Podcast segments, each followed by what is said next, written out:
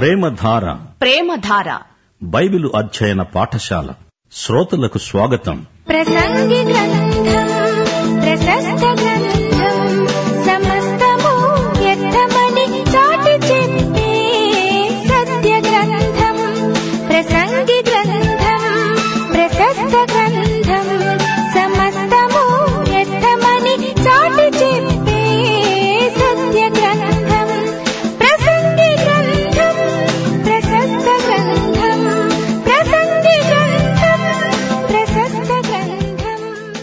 ప్రియమైన దేవుని బిడ్డలారా క్రీస్తునందు మీకందరికీ శుభం.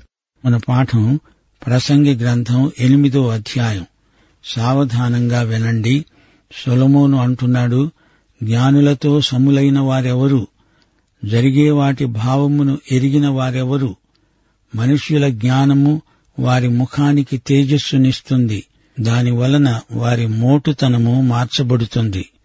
నీవు దేవునికి ఒట్టు పెట్టుకున్నావని జ్ఞాపకం చేసుకుని రాజుల కట్టడలకు లోబడుమని నేను చెప్తున్నాను. రాజుల సముఖము నుండి అనాలోచనగా వెళ్ళవద్దు. వారు తాము కోరినదెల్లా నెరవేరుస్తారు. గనుక దుష్కార్యములో పాలుపుచ్చుకొనకు రాజుల ఆజ్ఞ అధికారము గలది. నీవు చేసే పని ఏమిటో రాజుతో చెప్పగలవాడెవడు? ధర్మమును ఆచరించే వారికి కీడేమీ సంభవించదు. సమయము వస్తుందని న్యాయము జరుగుతుందని జ్ఞానులు మనసులో తెలుసుకుంటారు. ప్రతి సంగతిని విమర్శించే సమయము ఏర్పడి ఉన్నది. లేని ఎడల మనుష్యులు చేసే కీడు బహు భారమవుతుంది సంభవింపబోయేది నరులకు తెలియదు. అది ఏలాగు సంభవిస్తుందో వారికి తెలియజేసేవాడెవడు? గాలి విసరకుండా చేయడానికి గాలి మీద ఎవరికీ అధికారము లేదు. మరణము ఎవరికీ వశము కాదు. ఈ యుద్ధమందు విడుదల దొరకదు. దౌష్ట్యము దానిని అనుసరించే వారిని తప్పించదు. సూర్యుని కింద జరిగే ప్రతి పనిని గూర్చి నేను మనసిచ్చి యోచన చేస్తూ ఉండగా ఇదంతా నాకు తెలిసింది. మరియు ఒకడు మరి ఒకనిపైన అధికారి అయి తనకు హాని తెచ్చుకోవడం కలదు. దేవుని బిడ్డలారా ఈ అధ్యాయంలో మనకు కనిపిస్తున్న వ్యక్తి నులివెచ్చని స్థితిలో ఉన్నాడు. వేడిగా గాని చల్లగా గాని లేడు. మేము ఇతరులకు మేలు చేస్తున్నాము అంటారు. వాక్య ప్రకారమే బ్రతుకుతాము అంటారు. గాని వాక్యములో ఏముందో వీరికి తెలియదు.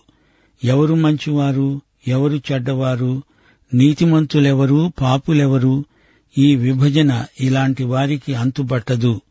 ఒక మానవుడి జీవితాన్ని మార్చగలవాడు క్రీస్తు మాత్రమే. ఆయన నీ జీవితంలోకి వస్తాడు. నీవు ఉద్రేక భరితుడవవుతావు ఆనందము శాంతి నిన్ను నింపుతాయి. జీవితం రాను రాను అర్థవంతమవుతుంది. పరిపక్వతను పుంజుకుంటుంది. నీవేమి చేస్తున్నావో ఆలోచించి మరీ చెయ్యి. అనాలోచితంగా ఏదో చేసి చిక్కులు తెచ్చిపెట్టుకోవద్దు. రాజు ఉన్నాడు అనుకోండి అతడు తన అధికారాన్ని బట్టి ఐశ్వర్యాన్ని బట్టి ఏదైనా చేయగలడు. తాను నమ్మింది నెరవేర్చడానికి ఆటంకమేమీ ఉండదు. నీవు కూడా రాజులాగా బ్రతుకు. క్రీస్తు కోసం సత్యం కోసం నిలువు. కొందరు యువకులు ఏదో విలక్షణంగా ఉండాలని ఆ విధంగా ప్రజలను ఆకర్షించాలని చూస్తారు. మాకు స్వేచ్ఛ కావాలి స్వతంత్రం కావాలి. నా ఇష్టం వచ్చినట్లు నేను బ్రతకగోరతాను. ఇలాంటి మనస్తత్వం తిరుగుబాటుకు దారితీస్తుంది ఒక గుంపుగా ఏర్పడి ఒకేలాగు దుస్తులు వేసుకుంటారు. నినాదాలు చేస్తారు. ఊరేగుతారు. సమాజానికి వ్యవస్థకు తిరుగుబాటు చేస్తారు. అలాగే కొందరు దేవునికి తిరుగుబాటు చేస్తున్నారు. తప్పిపోయిన కుమారుడు చేసిందేమిటి? తన తండ్రి అయిన దేవుని ఎదుట పరలోకమంతటి ఎదుట పాపం చేశాడు. ప్రభు అయిన యేసుక్రీస్తు ఎదుట మోకరిల్లి ఆయన ప్రభుత్వానికి లోబడు ఆయన నీ రక్షకుడు ప్రభువు. ఇంతకంటే గొప్ప స్వేచ్ఛ ఏమున్నది? మనము ఒక గుంపును అనుసరించాల్సిన పని లేదు. ఆ క్రీస్తు నిన్ను స్వతంత్రుణ్ణి చేస్తాడు. యోహాను సువార్త ఎనిమిదో అధ్యాయం ముప్పై ఆరో వచనం కుమారుడు మిమ్ములను స్వతంత్రులనుగా చేసిన ఎడల మీరు నిజముగా స్వతంత్రులే. క్రీస్తుకు బయట ఏ మానవుడికి స్వేచ్ఛ లేదు. అతడు మతానికో ఏదో ఒక ప్రత్యేక గుంపుకో బానిస అవుతాడు దుర్వ్యసనాలకు లోనై తన మీద తనకే ఎట్టి అధికారము లేదని గుర్తిస్తాడు. మరణదినాన్ని తప్పించుకోలేడు. పదో వచనం నుండి మరియు దుష్టులు క్రమముగా పాతిపెట్టబడి విశ్రాంతి నొందటము న్యాయముగా నడుచుకున్న వారు పరిశుద్ధ స్థలమునకు దూరముగా కొనిపోబడి పట్టణస్థుల వలన మరువబడి ఉండడము నేను చూచాను. ఇది వ్యర్థమే దుష్క్రియలకు తగిన శిక్ష శీఘ్రముగా కలగకపోవడము చూచి మనుష్యులు భయము విడిచి హృదయపూర్వకముగా దుష్క్రియలు చేస్తారు.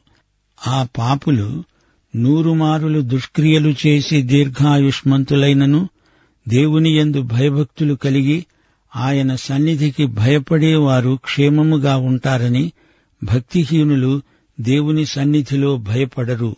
గనుక వారికి క్షేమము కలగదని వారు నీడ వంటి దీర్ఘాయుష్ను పొందరని నేనెరుగుదును. వ్యర్థమైనది మరి ఒకటి సూర్యుని కింద జరుగుతున్నది. అదేమనగా భక్తిహీనులకు జరిగినట్లుగా నీతిమంతులలో కొందరికి జరుగుతున్నది. నీతిమంతులకు జరిగినట్టుగా భక్తిహీనులలో కొందరికి జరుగుతున్నది. ఇది వ్యర్థమే. కాని నేననుకున్నాను అన్నపానములు పుచ్చుకొని సంతోషించటం కంటే మనుష్యులకు లాభకరమైనది ఒక్కటీ లేదు. గనుక నేను సంతోషమును పొగిడాను. బ్రతికి కష్టపడాలని దేవుడు వారికి నియమించిన కాలమంతా ఇదే వారికి తోడుగా ఉన్నది. జ్ఞానాభ్యాసము చేయడానికి దివారాత్రులు కన్నులు నిద్ర కానకుండా మనుష్యులు జరిగించే వ్యాపారములను చూడడానికి నా మనస్సును నేను నిల్పగా దేవుడు జరిగించేదంతా నేను కనుగొన్నాను. సూర్యుని క్రింద జరిగే క్రియలు మనుష్యులు కనుగొనలేరని కనుగొనాలని మనుష్యులు ఎంత ప్రయత్నించినా వారు కనుగొనడం లేదని దానిని తెలుసుకోవాలని జ్ఞానులు పూనుకొన్నా వారైనా కనుగొనజాలరని నేను తెలుసుకున్నాను. దేవుని బిడ్డలారా వింటున్నారా? నేరం చేసిన వాడికి వెంటనే శిక్ష పడకపోతే అనేకులు ఇంకా నేరాలు చేయడానికి అది ప్రోత్సాహకరమవుతుంది. మానవుని హృదయంలో ఎంతైనా కీడు చేయడానికి సాధ్యత ఉంది. క్రైస్తవులు అనబడిన వారు కొందరు బరితెగి పాపం చేస్తారు. ఎందుకని? తాము చేసిన కొన్ని పాపాలను దేవుడు వెంటనే శిక్షించలేదు. దేవుని దీర్ఘశాంతము మనిషిని మారు మనస్సుకు నడిపించటం పోయి మనిషి ఇంకా ఎక్కువ నేరాలు చేస్తున్నాడు. రెండు కొరింతి ఆరో అధ్యాయం రెండో వచనం అంటోంది ఇదే అనుకూల సమయము ఇదే రక్షణ దినము. ఈ రోజే ఈ క్షణమే ప్రభువుని నమ్ముకోవడం శ్రేయస్కరం. విషయాలను ఉపరితలం మీద చూడడం కాదు లోతుగా తరచి చూడాలి. చెడుగు చేసినా మంచి చేసినా అంతా ఒక్కటే అని వితండవాదాన్ని మనుషులు తమ చేతల ద్వారా వ్యక్తం చేస్తున్నారు. కలిగిన దానితో తృప్తిపడి ఉండి అన్నపానాలు పుచ్చుకో సంతోషించు. మానవుడు కష్టించి పనిచెయ్యాలి అని దేవుడు నిర్ణయించాడు. కాని యాంత్రికంగా పనిచేస్తూ బ్రతకటం కాదు. మానవుడు తన సృష్టికర్త అయిన దేవుణ్ణి తన వైఖరి ద్వారా పని ద్వారా మహిమపరచాలి. ప్రభువుకు ప్రీతికరమైనదే చెయ్యాలి. దేవుని బిడ్డలారా వింటున్నారా? దేవుడు పాపాన్ని శిక్షించకుండా విడువడు. ఈ సంగతి తెలియక మానవుడు దేవుని దీర్ఘశాంతాన్ని అపార్థం చేసుకుంటున్నాడు. జ్ఞానానికి మించింది లేదు. ఎంత గొప్ప జ్ఞాని అయినా అతడు ఇంకా తెలుసుకొనవలసిన విషయాలు ఎన్నో ఉన్నాయి. జ్ఞాని అయిన వాడు తన పై అధికారులకు అనవసరంగా ఎదురు తిరగడు. మంచి విషయాలలో అధికారులతో సహకరిస్తాడు. జ్ఞాని జీవితకాలమంతా నేర్చుకుంటూనే ఉంటాడు. రాజును సన్మానించాలి అధికారము దేవుడిచ్చిందే. జ్ఞాని తన ప్రవర్తన ద్వారా అందరితో సమాధానాన్ని కొనసాగిస్తాడు. మంచి విషయాలలో రాజుకు అధికారులకు జ్ఞాని అయినవాడు చేయూతనిస్తాడు. రాజు తన అధికారాన్ని బట్టి తాను ఏది తలంచుకుంటే అది చేయగలడు. ప్రజలు రాజుకు లోబడాలి. రాజుకు తిరుగుబాటు చేయకూడదు. ఒక వ్యక్తిని సింహాసనమెక్కించినా అతన్ని సింహాసనం మీది నుండి దించినా అది దేవుడు చేసిందే. గాలిని చూడండి అది వీచకుండా ఎవరూ ఆపలేరు. అలాగే మరణదినాన్ని ఎవరూ తప్పించలేరు. యుద్ధరంగము నుండి తప్పించుకొని పారిపోవడం కుదరదు. దేవుని యొక్క తీర్పులు ఎవరు పరిశోధించగలరు?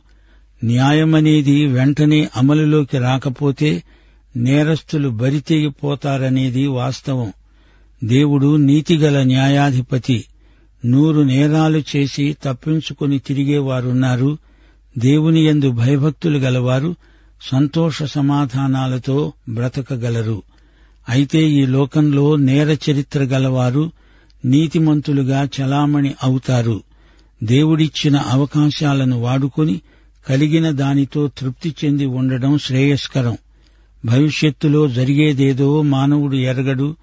ఏ రోజుకు ఆ రోజే దేవుడిచ్చిన ఆశీర్వాదాలను అనుభవించి ఆనందించాలి. రోమాపత్రిక పదకొండో అధ్యాయం ముప్పై మూడో వచనం ఆహా దేవుని బుద్ధిజ్ఞానముల బాహుళ్యము ఎంతో గంభీరము. ఆయన తీర్పులు శోధింపనెంతో అశక్యములు. దేవునికి స్తోత్రము. వింటున్నారా? ఎనిమిదో అధ్యాయంలో సొలమోను తన జ్ఞానం తనకు నేర్పిన సంగతులను ఏకరువు పెడుతున్నాడు దేవుడు నియమించిన పాలకుల పట్ల అధికారుల పట్ల విధేయత చూపకపోతే మనుషులు చిక్కుల్లో పడతారని జ్ఞానం ఉన్నవానికి తెలుసు. ఈ లోకమందు రాజులైన వారికి లోబడాలి నిజమే కాని పరలోక పాలకుడైన దేవునికి ఎక్కువ విధేయత చూపాలి. లోకపాలకులు దేవుని ఆజ్ఞలకు విరుద్ధమైన శాసనాలు చేస్తే వాటిని పాటించకూడదు. దేవుడు మనకు అట్టి స్వేచ్ఛనిచ్చాడు. భూమిపై యుద్ధాలు జరుగుతూనే ఉంటాయి. విశ్వాసుల విషయంలో ఆధ్యాత్మిక యుద్ధం ఆగకుండా జరుగుతూనే ఉంటుంది. మంచి చెడుల మధ్య కొనసాగే ఈ యుద్ధం వాయుమండల సంబంధమైన దురాత్మల సమూహంతో విశ్వాసులు పెత్తనం చెలాయించటంలో మెలకువగా ఉండాలి. అధికారాన్ని బట్టి కాఠిన్యము చూపి దేవుని బిడ్డలను వేధించకూడదు. తప్పిదము చేసిన దానికి శిక్ష విధించకపోతే ఏమి చేసినా చెల్లుతుందిలే అని నేరస్తులు చెలరేగవచ్చు. అందుకనే అధికారులు ఈ విషయంలో విశేష జాగ్రత్త వహించాలి. సొలమోను అధిక జ్ఞానం గలవాడు అయినా అతని జ్ఞానం రాజకీయాలకు సంబంధించింది. దేవుని ప్రజలకు ఎప్పుడు ఎలా క్షేమము కలుగుతుందో సొలమోను ఎరగడు. కొత్త నిబంధనలో విశ్వాసుల జీవిత విధానం వివరంగా రాసి ఉంది. యోహాను సువార్త ఐదో అధ్యాయం ఇరవై ఎనిమిది ఇరవై తొమ్మిది వచనాలు. సమాధులలో ఉన్న వారందరూ ఆయన శబ్దము విని మేలు చేసిన వారు జీవ పునరుత్నమునకు కీడు చేసిన వారు తీర్పు పునరుత్నమునకు బయటికి వస్తారు. ప్రసంగి గ్రంథం ఎనిమిదో అధ్యాయం పద్నాలుగో వచనంలో భక్తిహీనులకు నీతిమంతులకు ఉన్న తేడాను సొలమోను స్పష్టంగా చూపలేకపోయాడు. ఈ లోకంలో భక్తిహీనులు నీతిమంతులుగా చలామణి అవుతున్నారు నీతిమంతులు అన్యాయపు తీర్పునకు గురి అవుతున్నారు. ఎందుకు ఇలా జరుగుతున్నదో తనకు అర్థం కావటం లేదు అంటున్నాడు సొలమోను. విశ్వాసులకు నిత్యత్వంలో మహోజ్వలమైన జీవితముంది. ఈ లోకంలో క్రీస్తునందు విశ్వాసులు ఆనందిస్తారు. ఇతరుల కోసం తమ హక్కులను అప్పుడప్పుడు వదులుకోవలసి వస్తుంది. లూకాసు వార్త ఎనిమిదో అధ్యాయం ఇరవై మూడో వచనంలో ప్రభు అన్నాడు ఎవడైనా నన్ను వెంబడింపగోరిన ఎడల తనను తాను ఉపేక్షించుకొని ప్రతిదినము తన శిలువను ఎత్తుకొని నన్ను వెంబడించాలి. సులమోను పదే పదే తన అజ్ఞానాన్ని ఒప్పుకుంటున్నాడు.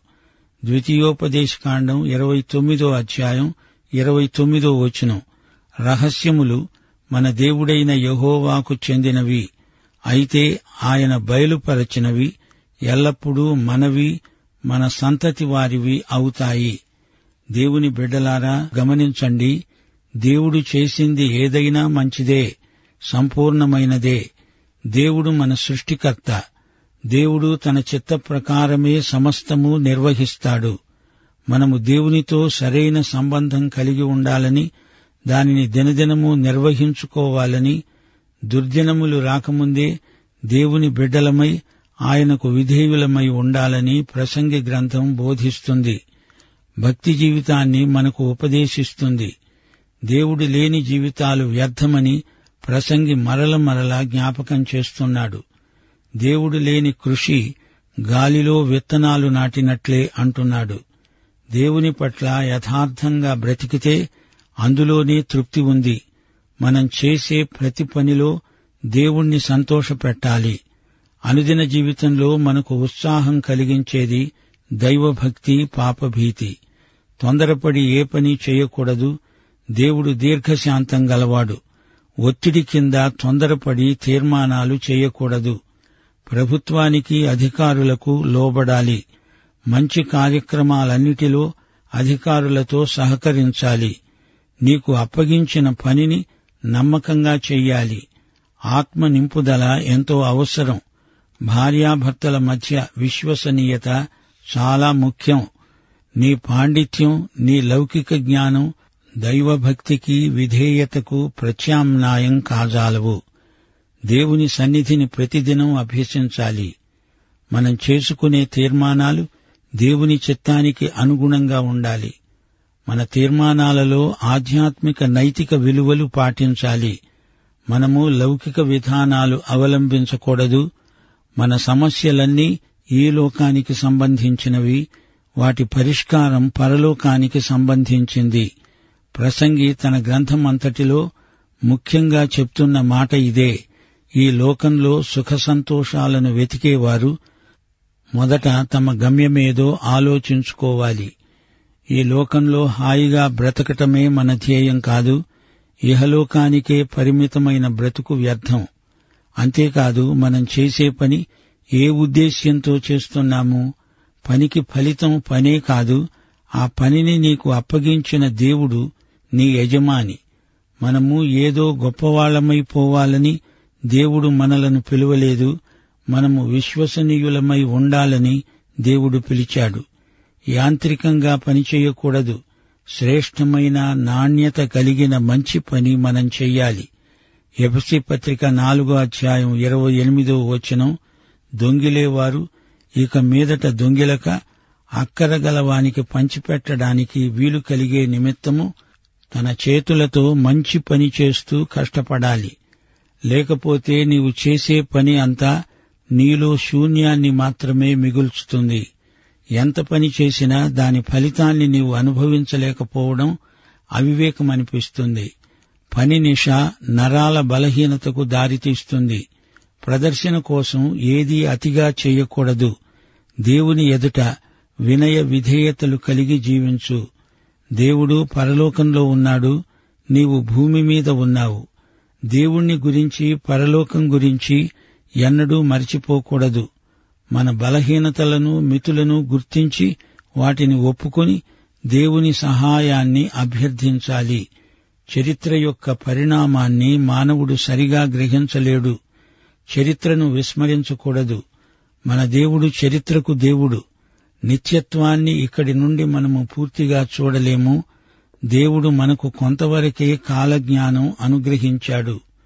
మానవుడు తాను గొప్పవాడు కావాలని అభివృద్ధి చెందాలని కోరినప్పుడు అది వృధా ప్రయాస. దేవుడు నిన్ను గొప్పవాణ్ణి చేస్తే గొప్పవాడివవుతావు లేకపోతే నీదంతా వృధా ప్రయాస అంటున్నాడు ప్రసంగి. ఒకానొక రోజున నీ జ్ఞానమంతా మరణంతో పాటు అంతరిస్తుంది. నీ ప్రియులు చనిపోతే నీవు సంతాపం చెందుతావు. అలాంటి పరిస్థితుల్లో నీకు నీవు ఆత్మపరీక్ష చేసుకోవడం మంచిది. మరో మాట ప్రసంగి గ్రంథంలో గృహ నిర్వాహకత్వమును గురించి దాతృత్వమును గురించి ఎన్నో సంగతులు చెప్పబడ్డాయి.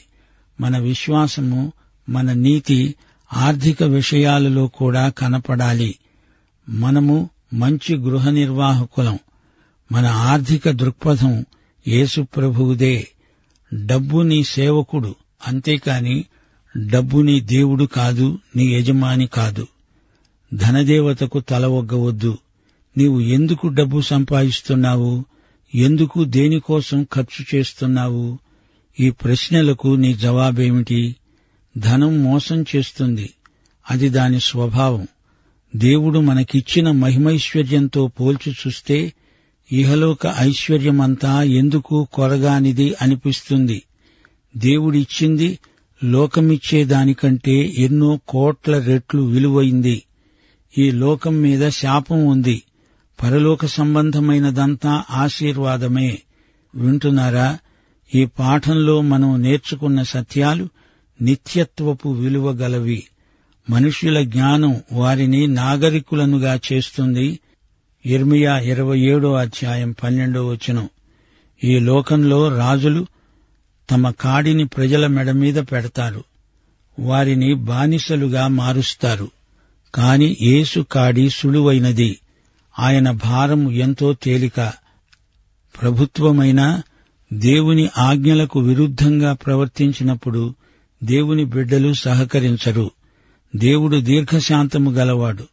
లోకములో ప్రజలందరూ మారుమనస్సు పొందాలని ఆయన కనిపెట్టి చూస్తున్నాడు. దేవుని బిడ్డలారా గమనించండి ప్రసంగి గ్రంథంలో పాపము ఎంత హేయమైనదో తేటగా చూపబడింది. పాపం చేసేవాడు పాపానికి దాసుడవుతాడు. మనము పాపాన్ని ఖండించకుండా రాజీ పడితే అది మన పట్ల శాపమవుతుంది. పాపము విషయమై ఉదాసీనంగా ఉండిపోతే మనం పాపాన్ని ప్రోత్సహించినట్లే అవుతుంది. రోమాపత్రిక ఆరో అధ్యాయం పదహారో వచనం లోబడడానికి దేనికి మిమ్మును మీరు దాసులుగా అప్పగించుకుంటారో అది చావు నిమిత్తముగా పాపమునకే కాని నీతి నిమిత్తముగా విధేయతకే గాని దేనికి మీరు లోబడతారో దానికే దాసులవుతారు. మనకు క్రమశిక్షణ ఎంతైనా అవసరం. ఆలసించకుండా వెంటనే క్రమశిక్షణ అమలుపరచాలి ఈ విషయంలో ఆలస్యం చేస్తే పరోక్షంగా చెడుగును బలపరిచిన వారమవుతాం. దేవుని బిడ్డలారా ప్రసంగి గ్రంథంలో నాలుకను గురించి ఎన్నో హెచ్చరికలు ఇవ్వబడినాయి. మనం మాట్లాడేటప్పుడు ప్రతి మాట దేవుడు వింటున్నాడని మనం గ్రహించాలి. ఇష్టం వచ్చినట్లు మాట్లాడితే దేవుడికి అది గిట్టదు. నీ నాలుక విషయమై జాగ్రత్త. శ్రద్ధగా విను. నిదానించి మాట్లాడు. వినయశీలాన్ని అలవరుచుకో. దేవుని సన్నిధిలో మృదువుగా మాట్లాడడం అభ్యాసం చెయ్యి. నిన్ను నీవు సజీవ యాగంగా సమర్పించుకో. ఇదే ప్రసంగి గ్రంథ సందేశ సారాంశం. దేవుని బిడ్డలారా గమనించండి పరిస్థితులు ఎల్లప్పుడూ నీకు అనుకూలంగా ఉండవు. నీతో ఏకీభవించని వారుంటారు. పరిస్థితులు ప్రతికూలమవుతాయి. అలాంటి పరిస్థితుల్లో నీ జ్ఞానం పరీక్షకు వస్తుంది. నీ ముఖం ప్రకాశిస్తూ ఉండాలి. మోషే ముఖచర్మం ప్రకాశించింది. స్థెపను హతసాక్షిగా చనిపోతూ ఉండగా అతని ముఖం దేవదూత ముఖంలాగా ప్రకాశించింది. నీ ముఖాన చిరునవ్వు కనపడాలి. ఎప్పుడూ ఏడుపుగొట్టు ముఖం పెట్టుకొని ఉండకూడదు. సాధ్యమైనంత వరకు అధికారానికి లోబడు. నీకు చెప్పింది చెయ్యి ఇచ్చిన వాగ్దానాలను తప్పక నెరవేర్చాలి. ఊరికే కోప్పడొద్దు. అంటి ముట్టకుండా దూరంగా ఉండవద్దు. దేవుడు నీకు అప్పగించిన పని నమ్మకంగా చెయ్యి. చెడ్డ పనుల్లో పాలివాడై ఉండవద్దు. అపస్తుల కార్యములు ఐదో అధ్యాయం ఇరవై తొమ్మిదో వచనంలో వారేమన్నారు? మనుష్యులకు కాదు దేవునికే మేము లోబడాలి. దేవుని బిడ్డలారా గమనించండి. ప్రసంగి గ్రంథం నాస్తిక వేదాంతం కాదు. లౌకికవాదిని దేవుని వైపునకు మరల్చే ప్రయత్నమే ఈ ప్రసంగ వ్యాసం. ప్రభు అయిన యేసుక్రీస్తు వారి కృప తండ్రి అయిన దేవుని ప్రేమ పరిశుద్ధాత్మ యొక్క అన్యోన్య సహవాసము మనకందరికీ సదాకాలము తోడై ఉండునుగాక. ఆమెన్.